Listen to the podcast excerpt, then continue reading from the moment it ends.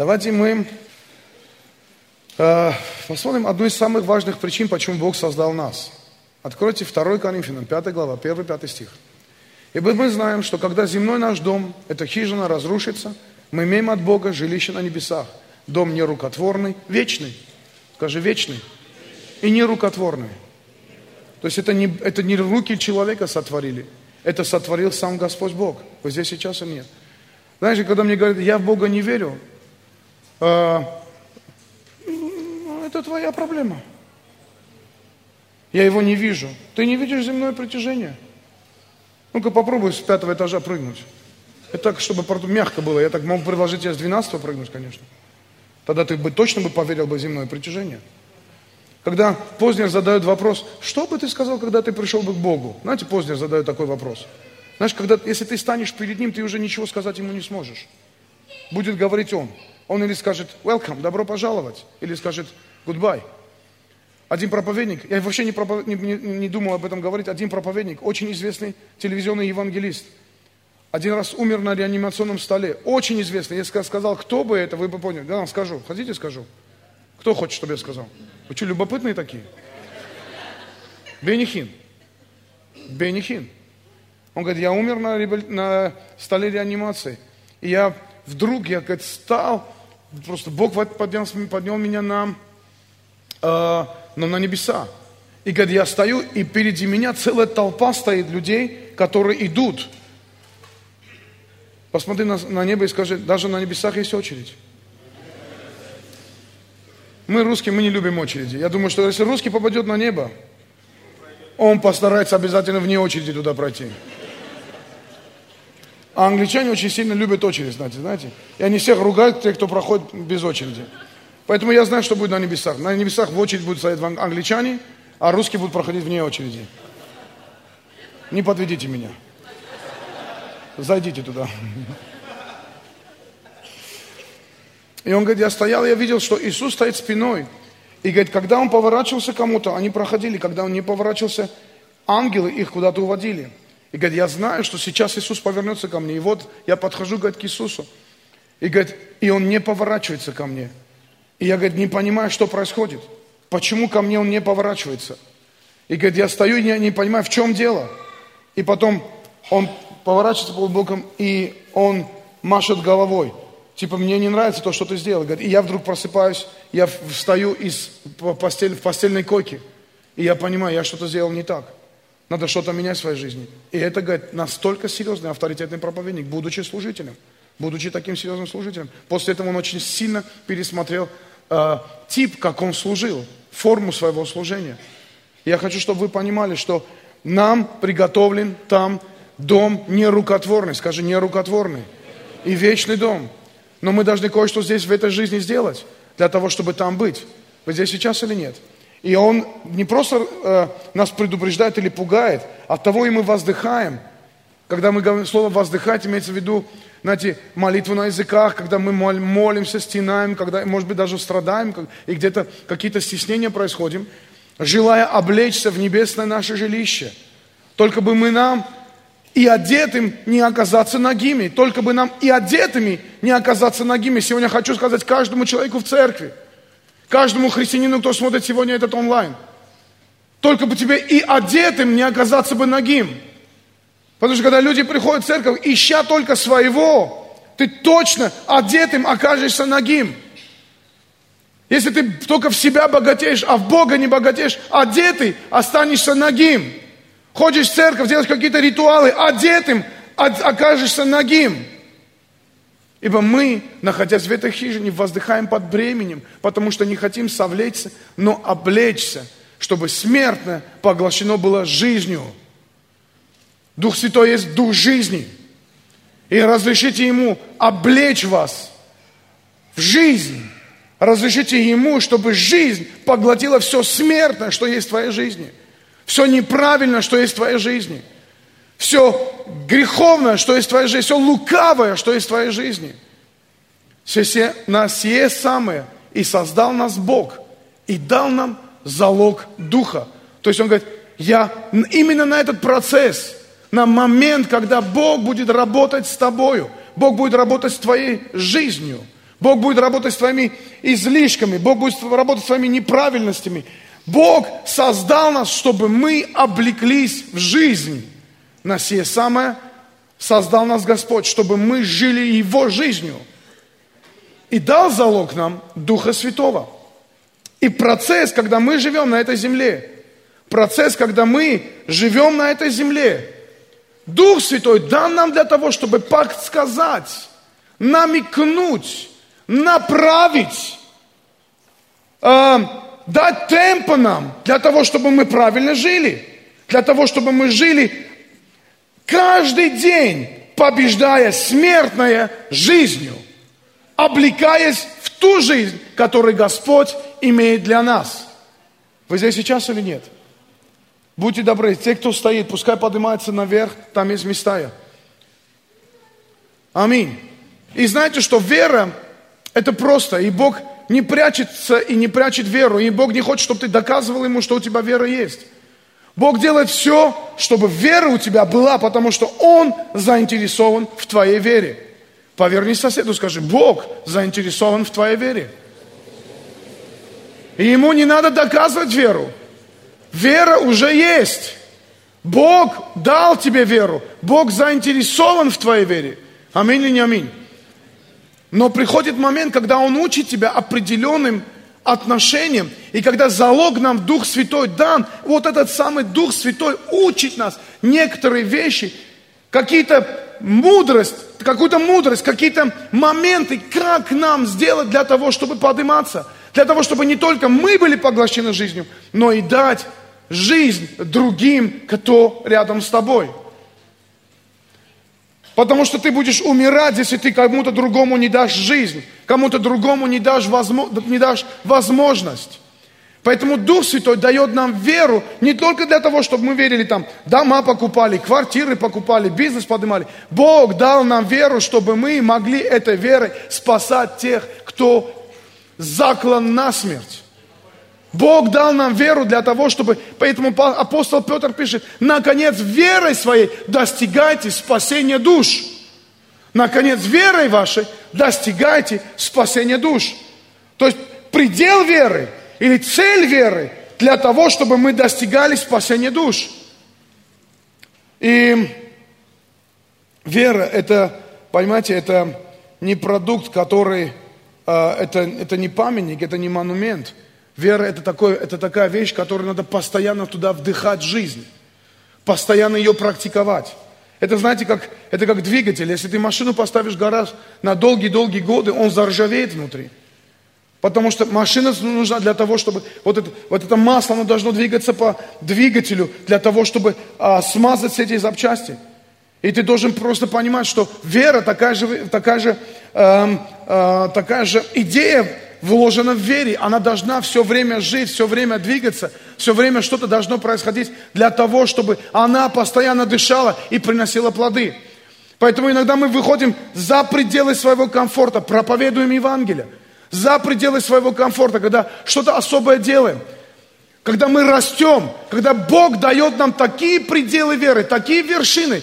Теперь ты говоришь, Боже, я не смогу это сделать. А Бог говорит, ты сможешь это сделать. Ты должен это делать. Ты должен взяться это сделать. Не успокаивайся на достигнутом. Двигайся дальше.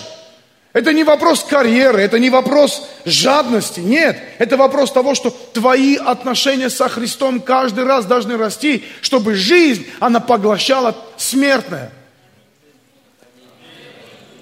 Поверни соседу и скажи, твоя вера всегда должна расти. Знаете, я понимаю, я понимаю пацанов и девчонок, которые не были воспитаны ну, должным образом родителями. Я понимаю, ну представьте, ну что девочка, она, ну отец был алкоголик, или там просто умер, или развелись. И от, под, под, то же самое можно сказать про парня. И, и он, его никто не учил жизни, ему никто не говорил, из чего эта жизнь состоит. Его никто не говорил, как относиться к деньгам или как относиться к своему времени. Ему никто не учил, как относиться к взрослым, как относиться к самому себе правильно. И, конечно, люди, они теряются. Они теряются. И я понимаю, что когда вдруг они приходят в церковь, они находят пристанище своей душе. Вдруг они понимают, здесь они могут найти свою защиту. Может быть, даже не дают отчет, но они понимают, но здесь это место, где Бог может позаботиться обо мне. Не сама церковь.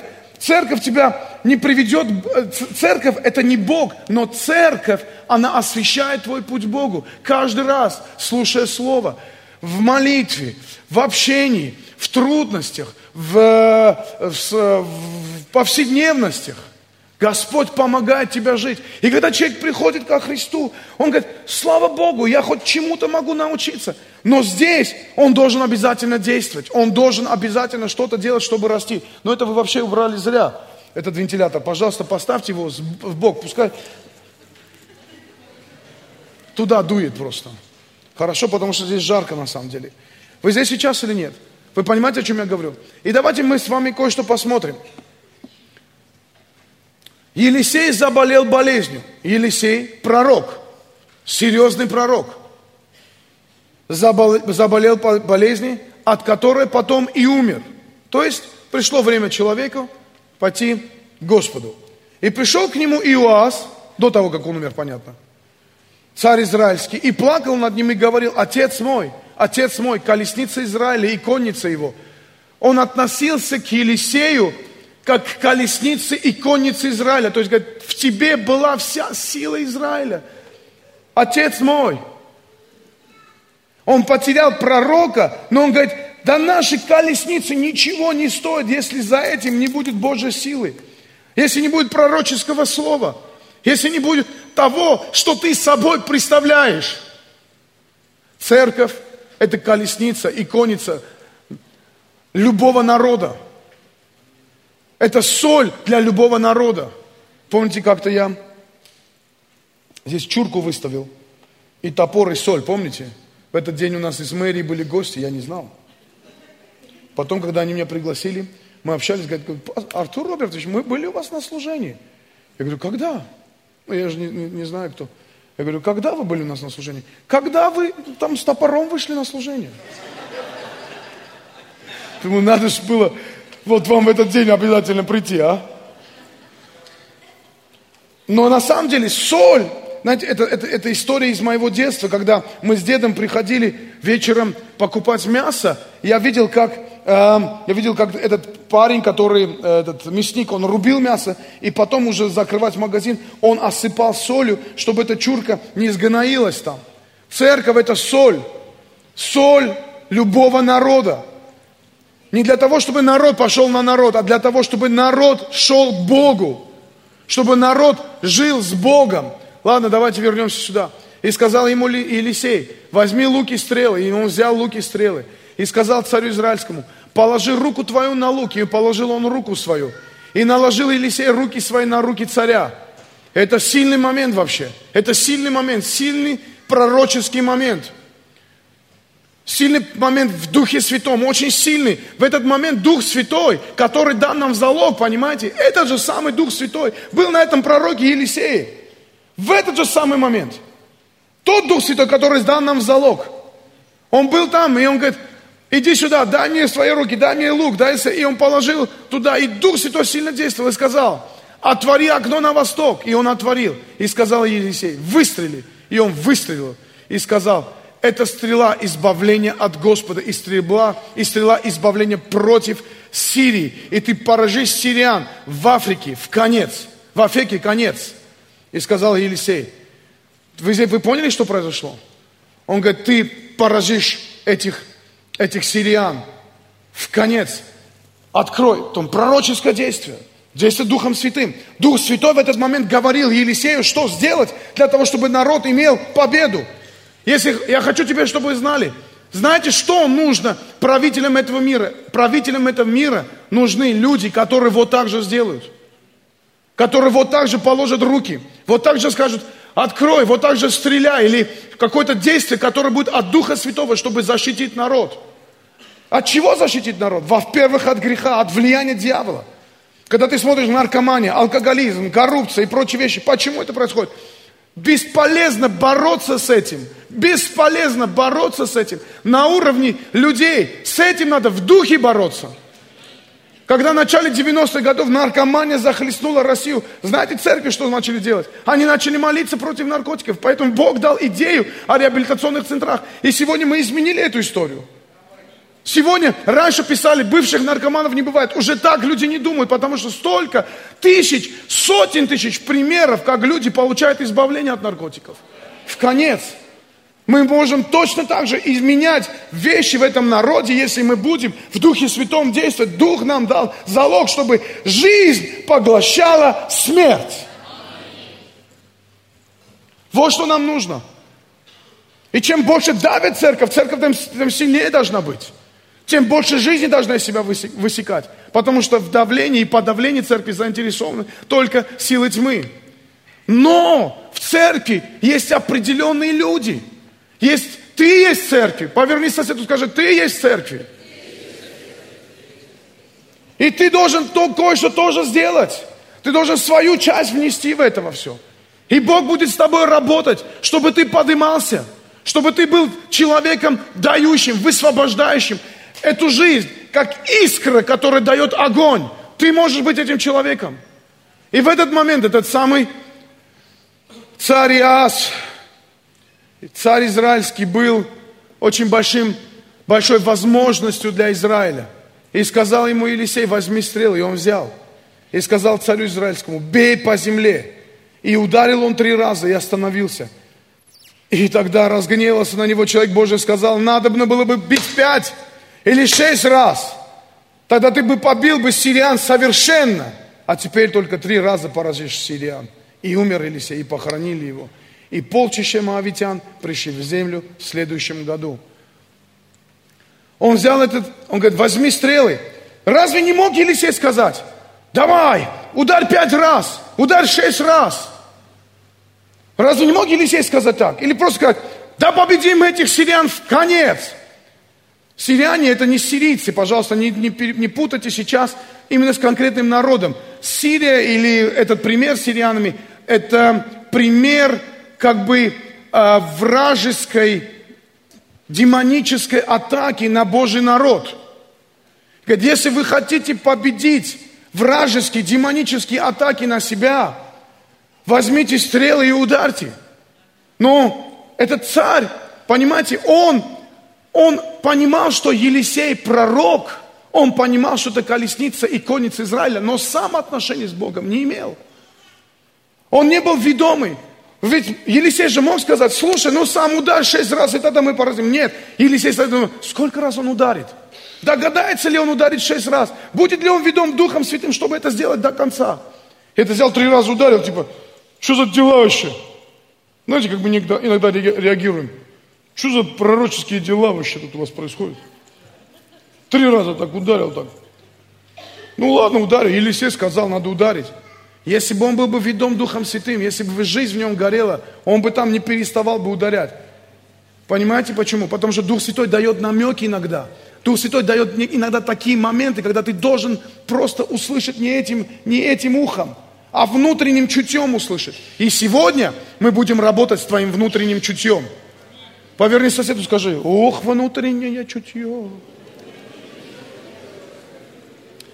Мне так нравится 2 Коринфянам 9 глава. Когда люди говорят о пожертвовании, всегда приводят пример а, слова апостола Павла и 2 Коринфянам 9 главы. Да? Сеющий мало, пожнет мало, сеющий много, пожнет много, все такое. Но последний стих пролетает всегда. Потому что в конце последний стих только благодарение Богу за неизреченный дар Его. Спасибо за то, не скажу за что. Вот так это звучит благодарим Богу за дар, который Он даже нам ничего не сказал. Спасибо тебе, Господь, что ты мне, что, что ты что-то имел в виду, но ничего не сказал. Вы здесь, вы понимаете, как здесь написано? Благодарение Богу за неизреченный дар Его. Господи, как, Господи, нет, я понимаю, благодарить за все надо, Господи. Но объясни мне, как благодарить за что-то, что я даже не слышал. Я много чего не слышал, Господи. И за все благодарю Тебя. Но почему он здесь так написал? Потому что когда он второй Коринфянам говорит, это все было посвящено о финансах, о жертвенности. Вы здесь сейчас нет. И он прямым текстом об этом не говорит, но как бы намекая, сам допри, сам догоняй. Вы здесь сейчас, вот о чем идет речь. Говорит, я как бы говорю тебе, но не говорю тебе. А ты должен сам это понять. Ты должен сам до этого дойти. Ты должен сам догадаться об этом. И есть вещи, ну как мне догадаться? А тебе Дух Святой залог дан. Тебе Дух Святой подскажет, где догадаться. Не три раза, а пять раз ударить. И не, э, я уже три раза сеял. Вот если бы ты пять или шесть раз сеял, ты бы конец свою нищету бы добил бы. Ты бы в конец бы свою жабу добил бы. А то нет, нет, я... Поверни соседу и поквакай ему.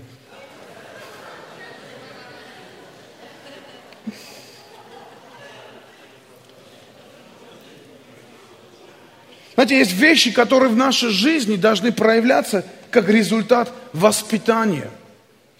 Понимаете, да? Не надо обязательно говорить, сынок, возьми, сделай вот так, потом вот так, и ты каждый шаг учишь, что ему делать. Нет, есть вещи, которые человек должен догадаться.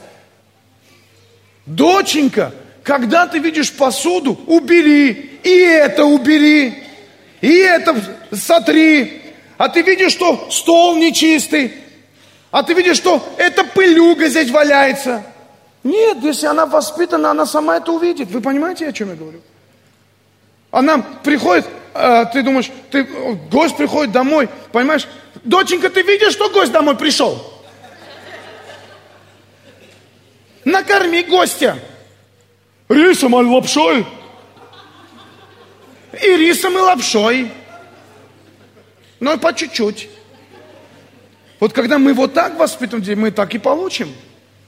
Но есть вещи, которые уже воспитаны, когда, ну ты, гость пришел, ты даже ничего не сказал, но доченька позаботилась, сынок сделал, починил или привнес. Понимаете, это результат воспитания. И когда мы живем с Богом, читаем Библию, приходим в церковь, слушаем проповеди, сами проповедуем, кому-то проповедуем, потом где-то падаем, потом встаем, и у нас есть воспитательный процесс, жизнь поглощает смех, и ты уже чем-то воспитан, ты начинаешь какие-то вещи видеть между строк. Ты начинаешь видеть какие-то вещи, которые уже в тебе воспитаны. Уже оно в тебе есть, тебе не надо. Ты, мне это никто не учил, это как-то внутри пришло, как результат общего воспитания. Вы здесь сейчас или нет? Когда мы заходим, э, ну я давно уже не был, правда, в общественном транспорте, но я уверен, что молодежь сидит, а, а взрослые стоят. Когда мы приходим на какие-нибудь свадьбы, вы знаете, что там происходит? Вот тут начинаются черепашьи бега. Все хотят занять лучшие места. Сел, нажрал, так, я там принес сегодня 2000 рублей на свадьбу в подарок, я должен эти 2000 нажрать. Ну, чтобы как бы, ну, не зря же я принес эти деньги. А, ага? Отпить, да, отпить, да. Отпить, отжрать, все, все. Но откуда это приходит? Где, где щедрость? Где догадливость? Где воспитание? Где правильные выводы? Где правильные умоизречения? Где, где, где быть? Где это? Где благородство? Мы, когда мы в, в, моем, э, в моем детстве, когда мы били кого-то, и человек падал, я говорил, вставай, потому что, э, ну, э, лежачего не бьют. Я тут недавно наткнулся на видео, ты, не дай бог ты упадешь. Ты просто тебя убьют потом просто. Все, пришел. И все. Где? Куда? Почему? Куда это исчезло? Знаете, куда это исчезло? Люди невоспитанные, люди не понимают вещи. То же самое и в церкви. Люди могут друг другу вредить просто потому, что все прямым текстом видят. Знаете, когда мы видим, что кто-то делает неправильно, если ты видишь, что, например, э, ну, кто-то ну, делает что-то неправильно, там, ну, вышел там, допустим, ты видишь, ты выходишь там, и какие-нибудь там, ну, люди на улице делают неправильно. Я не могу терпеть этот грех. Я его и взял, и ты побил этого человека. Ты что? Разве это наши методы? А где, что наша брань не против плоти и крови? Но когда это исправится? Исправляй в духе. Есть вещи, которые в духе намного сильнее влиятельны, чем твои кулаки, чем твои физические меры. Вещи, которые духовны, они имеют жизнь, и они поглощают любую смерть, любое проклятие, которое вокруг тебя есть. Высвобождай жизнь из себя.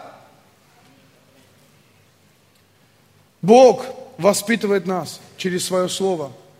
Бог воспитывает нас через свои ситуации. И когда ты попадаешь в какие-то ситуации, я хочу, чтобы ты знал, это воспитательный процесс. Знаешь что? Что он воспитывает? Чтобы ты догадывался, как правильно поступать в той или иной ситуации. Чтобы ты знал, как потом учить своих детей. Чтобы ты знал, как вещи делать. И тут Иисус рассказывает притчу, которую просто меня сносило долгое время от этой притчи. Я все мог понимать, кроме притчи от этого, об этом неверном управляющем.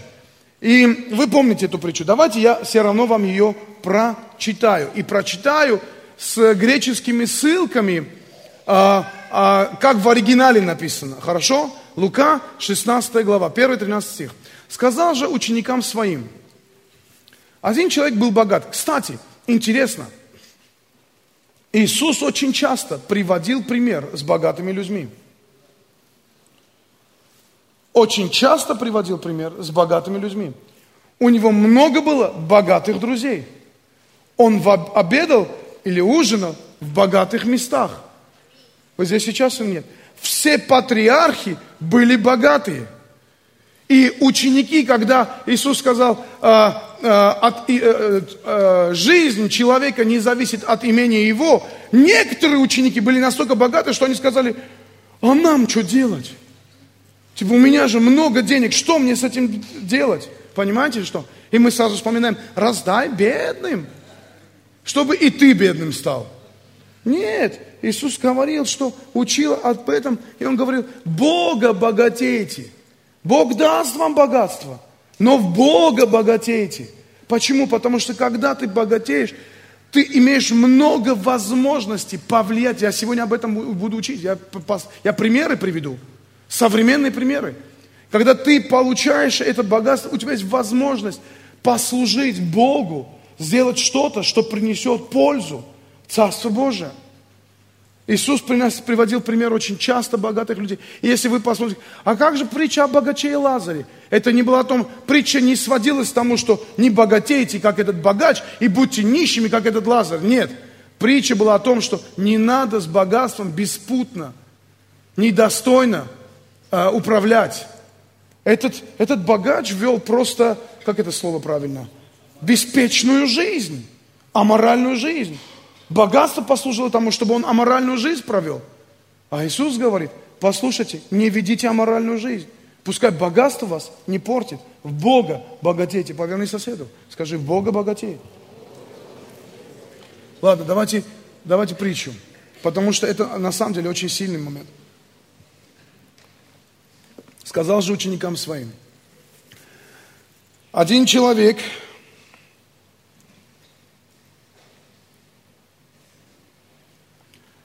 был богат, имел управителя, на которого донесено было ему, что расточает имение его. И, призвав к себе ему, сказал, что я слышу о тебе? Дай отчет в управлении твоем, ибо ты не можешь больше управлять. Тогда управитель сказал сам себе, что мне делать, что мне делать? Господин мой отнимет у меня управление домом. Копать не могу, просить стыжусь. Знаю, что сделать. Догадался – Знаю, что сделать, чтобы приняли меня в дома свои, когда оставлен буду от управления домом. И призвав должников господина своего, каждого порознь, сказал первому, сколько ты должен господину моему? Он сказал ему, сто мер масла. И сказал ему, возьми твою расписку и садись скорее, напиши 50. Потом другому сказал, а ты сколько должен? Он отвечал, 100 мер пшеницы. И сказал, возьми твою расписку и напиши 80. Это сказал, эй, почему он 80, я 50? Понимаете, да? Не-не-не, такого не было. И похвалил господин управителя неверного, что догадливо, и слово догадливо буквально на греческом языке, вот это слово, которое написано фронимос, то есть благоразумно, рассудительно, мудро поступил, ибо сыны этого века догадливее сынов в своем поколении, в своем роде, в своем поколении. Повернись на своего соседа и скажи, те ребята, которые снаружи, скажи своему соседу, те ребята, которые снаружи, догадливее меня. Обидно. У меня дух жизни, у меня спасение, хожу в церковь, десятины даю, а эти догадливее. Не обидно? Обидно. Есть немножко, да? Есть немножко. И он сказал, и я говорю вам, и вот здесь вот это, вот это меня выносило, конечно, приобретайте себе друзей богатством неправедным, в оригинале неправедным мамоной. То есть мамонна – это богатство. То есть используйте деньги для того, чтобы вы смогли подниматься. Я, я, я всегда читал, думаю, как так, Христос? Потому что дальше еще как хлеще. Чтобы они, когда обнищаете, приняли вас в вечные обители. В какие вечные обители они могут нас принять? Как вечные обители? Нерукотворные вечные обители через Мамонну? Верный в малом и во многом верен. Это вообще никак, как-то не клеится, это местописание здесь. Причем тут верный в малом? Они верны в малом, не верены во многом. И там дальше продолжение. Итак, если вы неправедным мамоне были неверны, кто вам поверит в истину? И тут что-то начинает раскрываться. Если в чужом не были верны, кто даст вам ваше? Никакой слуга не сможет служить двум господам. И или одного будет ненавидеть, а другого любить. Одному станет усердствовать, а другому не родить. Не можете служить Богу и богатстве, мамоне. Когда я читаю это местописание, у меня вообще вопрос. Кто написал эти слова? Кто нам подсунул свинью в Евангелие? Что это за, что это за, что это такое вообще? Приобретать друзей богатых. Как можно привести в пример неправедного управляющего еще кому-нибудь, не кому-нибудь, а Иисусу Христу? Иисус приводит в пример неправильного управляющего, неправильного управляющего. И здесь весь подвох истории – в Библии написано не для дураков. Поверни соседу. Так просто посмотри на него и скажи, Библия написана для меня.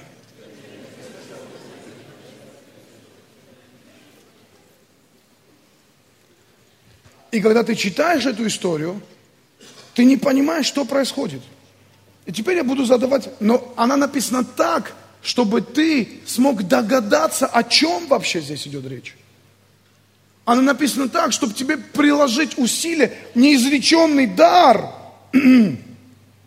Текст не впрямую, но вся история говорит о том, что, конечно, подводится она к тому, что верным надо быть Богу. Верный в малом получит и многое. И если ты верно управляешь мамоной, богатством, если ты управляешь этим, тогда ты, Бог тебе и больше доверит. Но если мамона тобой управляет, тогда ты потеряешь и то, что ты имеешь. Потому что невозможно двум господам одновременно служить. Поэтому приведи себя в состояние, где ты управляешь богатством, а не богатство управляет тобой. Вот к чему сводится эта история. Но почему эта притча о неправильном управляющем? И у меня возникают вопросы. Он же фактически украл. Он же фактически, ну, неправильно поступил в этой истории. Этот самый неправильный управляющий. Нет, ребята, он очень правильно поступил. Если мы посмотрим вот что. Мы когда читаем эту историю, мы думаем, он украл у хозяина. А вы задались вопросом, кто сказал хозяину, что он догадливо поступил, этот управляющий? Кто сказал хозяину? Те, кто сказал хозяину, что этот управляющий неправедный, ну, неправильно управляет, те потом вернулись и сказали, слушай, спасибо тебе большое, ты простил нам часть долгов. У тебя такой классный управляющий. Потом второй приходит, говорит, слушай, спасибо, я не мог из долгов выйти. Спасибо, что ты мне простил часть долгов. У тебя такой классный управляющий. Потом третий приходит, он же там много даже говорит, это просто пару примеров только. Потом третий приходит, говорит, я, я так благодарен, я обязательно тебе возмещу, но на данный момент у меня трудности. Слушай, и да, последнее, что хотел тебе сказать. У тебя парень, который вот у тебя служит управляющий, он крутой просто. Он прямо молодец. И этот... Вы здесь сейчас или нет? Что сделал этот управляющий? Знаете, что сделал? Он поднял авторитет своего хозяина. Вот о чем здесь написано. Вот о чем здесь эта история. Он поднял авторитет своего хозяина. Ты поднимаешь авторитет своего Господа. Вот, вот это неизреченный дар, о что мы должны были догадаться. Он просто говорит, слушай, говорит, мне люди подходят ко мне и благодарят меня. Люди приходят ко мне и говорят, спасибо, что это сделал, и это сделал. И я потом посмотрел, что ты сделал. И мне понравилось, что ты сделал, потому что через то, что ты сделал, ты помог мне. И то, что ты помог мне, я оставлю тебя быть моим управляющим. Ты будешь дальше двигаться. Вы здесь сейчас? Вы понимаете, чего мы не догадывались, когда мы читали раньше этой притчи? Мы не догадывались, что в чем догадался этот парень. Он догадался сделать так, чтобы его не выгнали с работы. Он догадался так выстроить отношения, чтобы его еще за это и похвалили. Вы здесь сейчас или нет? Он догадался управлять богатством, а не богатство управляло им. Он догадался прийти и поднять авторитет того, кому он служил. Он догадался прийти и поддержать этого человека, чтобы о нем хорошо говорили. И если ты думаешь, что это не важно, на Ближнем Востоке очень важно, какая о тебе идет молва. Люди, которые живут в том менталитете, а для них важно, чтобы о них говорили хорошо. Почему? Знаете, иногда э, встречаясь с богатыми людьми, они говорят, да я вон там этот храм построил, или я это сделал. Говорят, я сам неверующий, но храм построил. Почему он это делает? Чтобы о нем хорошо сказали. Вы здесь сейчас или нет? Люди, которые там живут, они выстроены так. Они хотят, чтобы о них хорошо говорили. И этот, понимая это, он сказал, давай-ка я сделаю так, чтобы о моем господине хорошо говорили. Это то, что должны делать люди в церкви. Сделать так, чтобы о Боге говорили хорошо. Чтобы о церкви говорили хорошо. Поддержать своего служителя. Поддержать свое руководство. Знаешь, не накаркать, не насказать, что мы делаем в обычные люди этого мира, что они делают. Они подмазываются, так или нет?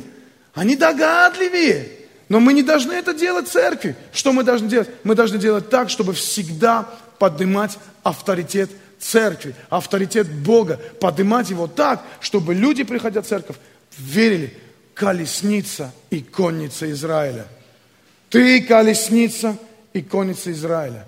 Они поддерживал, он поддерживал авторитет. Вот о чем идет вся речь. И потом он подводится, говорит, а если ты будешь верным в малом, то Бог тебе даст и больше того, о чем ты хочешь. Вы здесь сейчас или нет? Повернись соседу, скажи, ты догадался, о чем идет здесь речь?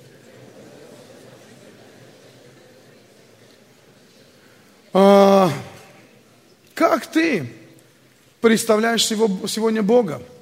Как ты сегодня представляешь сегодня церковь? Как ты сегодня, в каком свете ты представляешь сегодня вообще Евангелие? Это очень важно, чтобы мы это делали в правильном свете.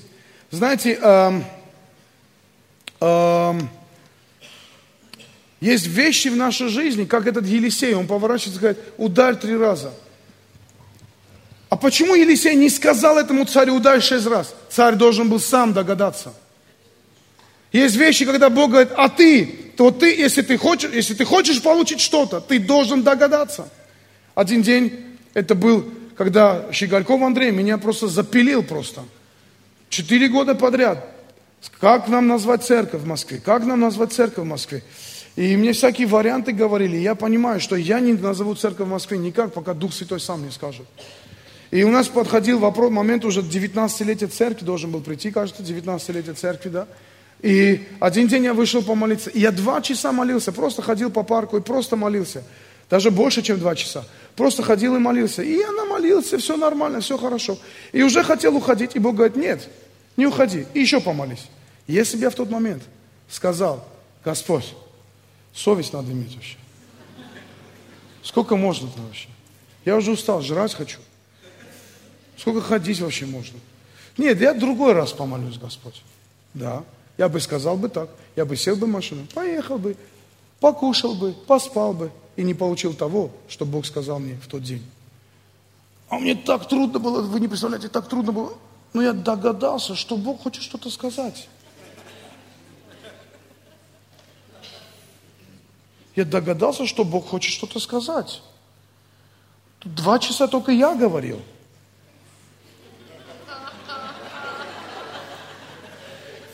Понимаешь, молитва это не монолог. Это не только то, что говоришь ты, это еще то, что говорит он. Со скрипом я пошел опять круги мотать. И тогда родились реки живой воды. Причем он первое, что пришел, он сказал такое, что я никому вообще не говорил. Даже собственной жене, даже сам себе признаться не мог в этом. Что к чему я готовил свою жизнь, но просто вот, но вот настолько это было, что говорит, и он пришел, и он сперва, и поэтому я знаю, что в тот день Бог был. И он сказал, начал говорить, вы потекете как реки, вы, ваши реки живой воды, они захлестнут там, где другие стали, над, над всем, над всем, над всем, над всеми плотинами, над всеми вещами. Вы потекете, вы будете идти. Я иду молюсь, и вдруг там какая-то песня, Агутин поет. Я буду твоей рекой. Думаю, вот еще один пророк нашелся. Это настолько сильно было в тот момент, вообще вы не представляете.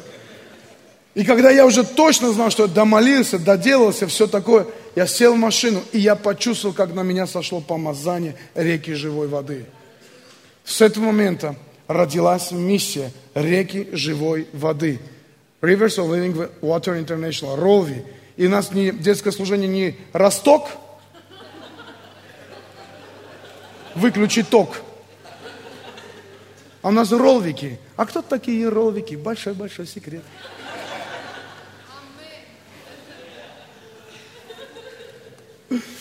Знаете, иногда, когда мы смеемся над собой, мы вдруг догадываемся, мы вдруг как будто видим себя со стороны. Для того, чтобы догадаться чем, каким-то вещам, иногда надо посмотреть на себя со стороны и посмеяться. Один раз Эстер прибегает ко мне, они поехали к Кондратовым э, на день рождения. У Евы было день рождения, и они играли эти, как это называется? Как? Болинг, болинг, да, играет. И она там бросила этот мяч, этот мяч куда-то ушел, вообще непонятно, на соседнюю дорожку. И все дети начали смеяться над ней. И она приходит, говорит, папа, надо мной все смеются. Я говорю, классно. Хорошая причина и самой над собой посмеяться. Я не могу. Говорю, нет, можешь. Как? Говорю, давай вот так вместе прорепетируем. Когда они над тобой смеются, ты тоже смейся. Знаешь что, если ты хочешь, чтобы они перестали над тобой смеяться, смейся над собой сама. Когда они увидят, что ты уже не, не паришься, не раздражаешься, они перестанут это делать.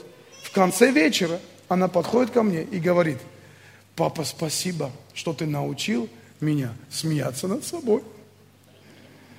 Знаете, надо было догадаться, еще поблагодарить за это. Когда мы смотрим на ситуации со стороны, мы реально, мы, мы можем увидеть другую картину вообще, подтекст своей ситуации. Мы можем услышать птичий язык, на котором с тобой разговаривают порой э, люди, говоря одно, имея в виду другое совершенно.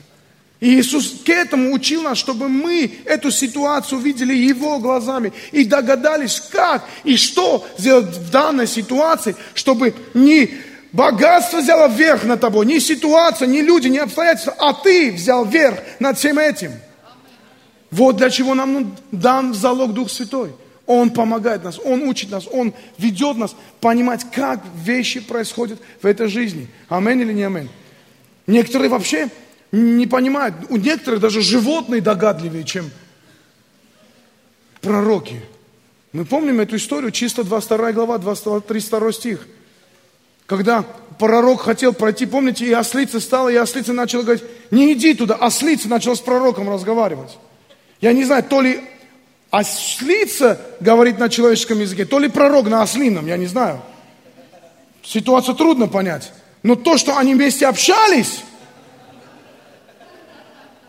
это ж как надо себя довести, чтобы говорить на языке ослов. Ну, со словами у нас вообще проблем нету. Просто не доводи себя до этого момента. Вы здесь сейчас или нет? Поверни соседу, скажи, не доводи себя. Давай я прочитаю это. И сказал ему ангел Господень, и сказал ему ангел Господень, за что ты бил ослицу твою вот уже три раза? Ну, надо было в пять, а то шесть раз. Нет, нет. Я вышел, чтобы воспрепятствовать тебе, потому что путь твой неправ предо мною. И ослица, видев меня, своротила от меня вот уже три раза.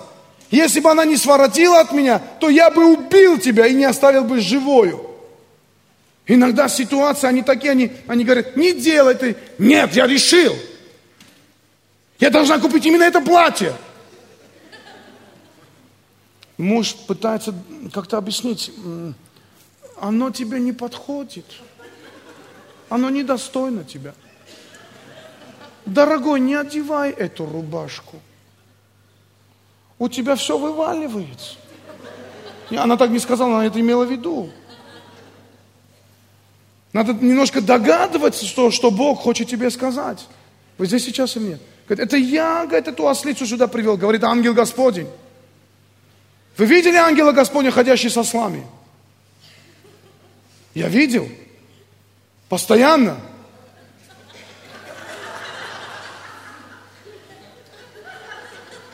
Не, не, они, они не меня останавливали, нет. Они некоторых людей в церкви останавливали. Я-то совсем все нормально. У меня с подтекстом вообще проблем нету. И еще хочу вам сказать, вот эта история с Каином и Савелем, Бытие 4 глава, 4 5 стих. Авель также принес от первородного стада своего, от тука их. И презрел Господь на Авеля и на дар его, а на Каин и на дар его не презрел. Каин сильно огорчился и поникло лицо его. Слушай, Бог четко говорил, кому, какой дар надо приносить. Вы здесь сейчас, э, хватит упорствовать на своем. Если что-то Богу не нравится, не делай это. Он будет тебя объяснять, он будет тебя, он будет тебя выводить на правильное русло, чтобы ты понял, почему тебе не надо делать то или другое. Вы здесь сейчас или нет? Вы знаете, мне так нравится, что Бог перед тем, как поднять человека, Он чему-то учит. Даже в миру, даже в миру. Недавно посмотрел фильм про Макдональдс. Э, основатель называется. Вот этот человек, который распространил Макдональдс, он просто, просто плохой человек. Очень плохой человек. Я Макдональдс не люблю. Но интересная история. Макдональдс придумали два брата – Всю эту схему быстрого питания придумали два брата. Но один человек, просто оказавшись случайно там, он пришел, чтобы им продать 8 э, кофе, не кофемашин, а коктейльных машин. Он пришел, увидел этот Макдональдс, и он решил, это надо распространять, потому что то, что они придумали, это было очень круто. Но до этого момента это человек, который основатель, который потом купил Макдональдс, потом, из-за чего Макдональдс есть Макдональдс, ему было 62 года – 62 года. 62 года он был неудачником. У него, когда он приходил в банк деньги взять, они уже над ним смеялись. Ты же приходил в прошлый раз продать нам какие-то бумажные стаканчики. И они его отсылали постоянно куда-то. 62 года неудачи его терпел. Но один день вдруг он, увидев этот Макдональдс, он догадался. И он потом выкупил этот Макдональдс. Знаете, что он догадался? Он догадался, что он делает деньги не на, Макдон... не на гамбургерах, а на земле, которую строит Макдональдс. Макдональдс – это компания, которая имеет во владении. Нету ни одной компании в мире, которая так много недвижимости имеет, как Макдональдс сегодня. Вы знаете, что Рональд Рейган стал президентом Америки в 65 лет. Все это время его Бог готовил, чтобы это, он, стал им. Я был в музее Рейгана – и это может быть спорная личность, ну, разные моменты. Но вопрос заключается в том, что человек готовился к этому долго. Он, он начинал понимать вещи для того, чтобы это к этому прийти. Мы слышали про Лестера Самрела, да? Вы же слышали про Лестера Самрела? Вы знаете, что все, что мы знаем о Лестере Самреле, он начал делать в 56-летнем возрасте. До 56 лет он был просто обычный пастор. Вот все, что он, все, кем он стал, купил радиостанцию, телевидение, самолеты, пароходы, кормил голодных. Он это начал делать после 56 лет. Вы слышали о Смит Виггельсворт, который исцеление, чудеса, все такое. Знаете, что он начал это делать? Все, что мы знаем о нем, он начал делать это в 63 года. В 63 года. Он не был молодым парнем.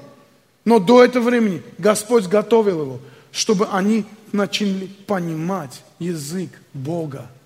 Как действовать в дарах, как действовать в вещах. как это происходит. Знаешь, поверни соседу, скажи, Бог готовит тебя большим вещам. Ты должен научиться и догадываться.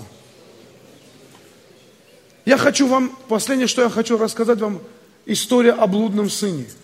Не ту историю, которую мы читаем в Библии, а ту историю, которая началась после того, как это, вот после того, как мы в Библии читаем. Вы помните, что был парень, два брата были, помните, да? Здесь все? Вы помните это там наверху? Вы помните, что было? Что а, а, младший брат сказал, возьму-ка я свое имущество и пойду. И он пошел и пропил, помните? И потом он кушал в пакете там свиньями. Рожки. Это не те рожки, которые вы думаете. Ну, в общем, он был в плохом состоянии. Теперь представьте эту историю. Потом он возвращается домой. Прославление можете выйти сюда. Потом он возвращается домой. Помните этот момент? Он приходит домой. Отец его принимает, дает ему перстень, помните? Делает шашлыки ему. И теперь представьте жизнь этих двух братьев после того, как эта история заканчивается Библией. Тот, который младше, он видел жизнь. Он видел другую форму правления. Он видел, его жизнь научила каким-то вещам, где он может намного круче поднимать бизнес, строить общение, строить отношения. Понимаете? Этот вырос все время у отца был. И он все, что видел, это то, что вот он видел вот дома у себя.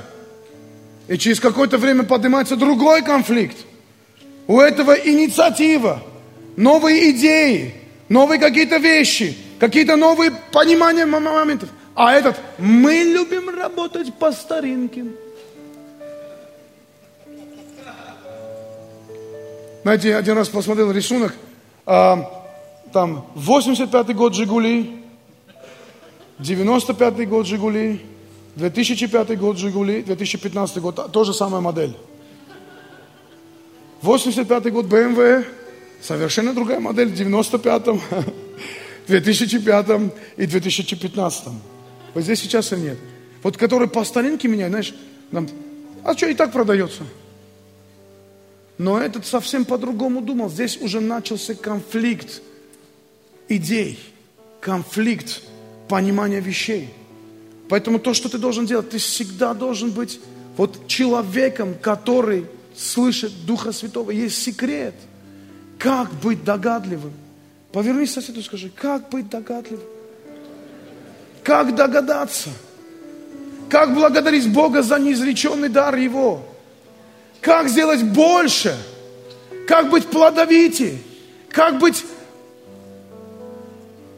успешнее? Как? Нам дан залог Дух Святой, который подскажет нам. Вот что у нас есть. Дух Святой, который всегда подсказывает, как поступить в той или иной ситуации. И что для этого нужно? Просто живи с Богом. Разрешай жизни действовать, потому что Он – это ручей, это река, которая поведет тебя в правильном направлении. Это река, которая проведет тебя в правильном направлении.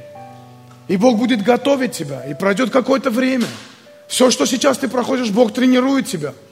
Он учит тебя понимать вещи. Он учит тебя понимать жизнь. Он учит тебя понимать людей. Иногда ты даже взгляды будешь видеть, уже будешь понимать, какие это люди. Бог готовит тебя, тренирует тебя, чтобы ты был догадливее сынов этого века. Я верю, что один день Иисус может сказать. И знаете, те, которые намного больше сделали – есть те, которые намного больше сделали и в шоу-бизнесе, намного больше сделали и в разных, в разных сферах жизни. И это были христиане, которые, которые верили, доверялись Богу. И Бог сказал, он догадался. Он догадался. Нам надо научиться слышать Духа Святого. И тогда ты догадаешься, как правильно жить, как правильно сделать, как правильно вывернуть и как сделать так, чтобы богатство, скажи богатство, ситуации – обстоятельства тебе служили, а не ты служил этим вещам. Вот здесь сейчас нет. Ты будешь, ты будешь настолько догадливее, что Бог будет... Мы каждый день в этом нуждаемся, понимаете? Каждый день мы какие-то ситуации видим, каждый день мы какими-то обстоятельства сталкиваемся. И знаете, в чем мы нуждаемся? Мы нуждаемся слышать Духа Святого. И Он нам даст идею. И Он даст нам идею, как правильно поступить. И Он даст нам идею. Вот чему я вел всю эту историю. Живи Духом Святым. Он дал нам в залог, и жизнь поглощает всякую смерть. Когда в буднях, когда в ситуациях, когда в обстоятельствах мы двигаемся с Духом Святым, вы знаете, что происходит? Бог учит нас понимать Его. И Бог обязательно тебя выведет на другой уровень в отношении к этой жизни. Аллилуйя. Давайте встанем. Если ты спросишь меня так, что? Хорошо, что этот блудный сын пошел блудить? Нет. Это было плохо, что он пошел блудить. Но Бог говорит, что для любящих его все содействует ко благу. Бог использовал эту ситуацию во благо ему. Мы все пришли из мира. И нам не надо туда уходить, чтобы быть догадливыми. Что нам надо делать? Нам надо слышать Духа Святого. Нам надо послушаться Ему, нам надо просто быть открытым для Бога. Понимать Слово Божье. И я благодарю Господа за этот неизреченный дар. И я хочу, чтобы вы услышали сегодня меня. Вы услышали эту притчу о неверном управляющем, что все, что он сделал, он догадался, как эту ситуацию изменить в свою пользу. Поднимая своего хозяина, поднимая авторитет. Вот что он сделал. Услышьте меня, пожалуйста. Услышьте меня, пожалуйста. Нам не надо быть блудными сыновьями для того, чтобы лучше жизнь понимать. Но нам иногда стоит просто посмотреть на какие-то вещи, кто где делает хорошо. Я всегда говорю, я похож на, знаете, на кого? На, на владельца сети супермаркетов. Если я вижу, что кто-то делает хорошо, я это сделаю здесь. Мы должны быть открыты для новшеств, для перемен. Мы должны быть открыты для новых идей. Мы должны открыты быть, потому что вера нуждается, чтобы ее кормили новыми идеями. Вера нуждается, чтобы ее кормили Божьим Словом. Вера нуждается, чтобы мы его кормили вдохновляющей жизнью Духа Святого. И когда ты видишь это со стороны, ты внутри себя, и когда ты понимаешь, что Бог от тебя хочет, я хочу, чтобы вы сегодня взяли стрелы в свои руки и били до тех пор, догадались сделать что-то, что поможет вам и даст вам победу в вашей ситуации. Поэтому вникай в себя и в учение. Слушай Духа Святого. Аллилуйя.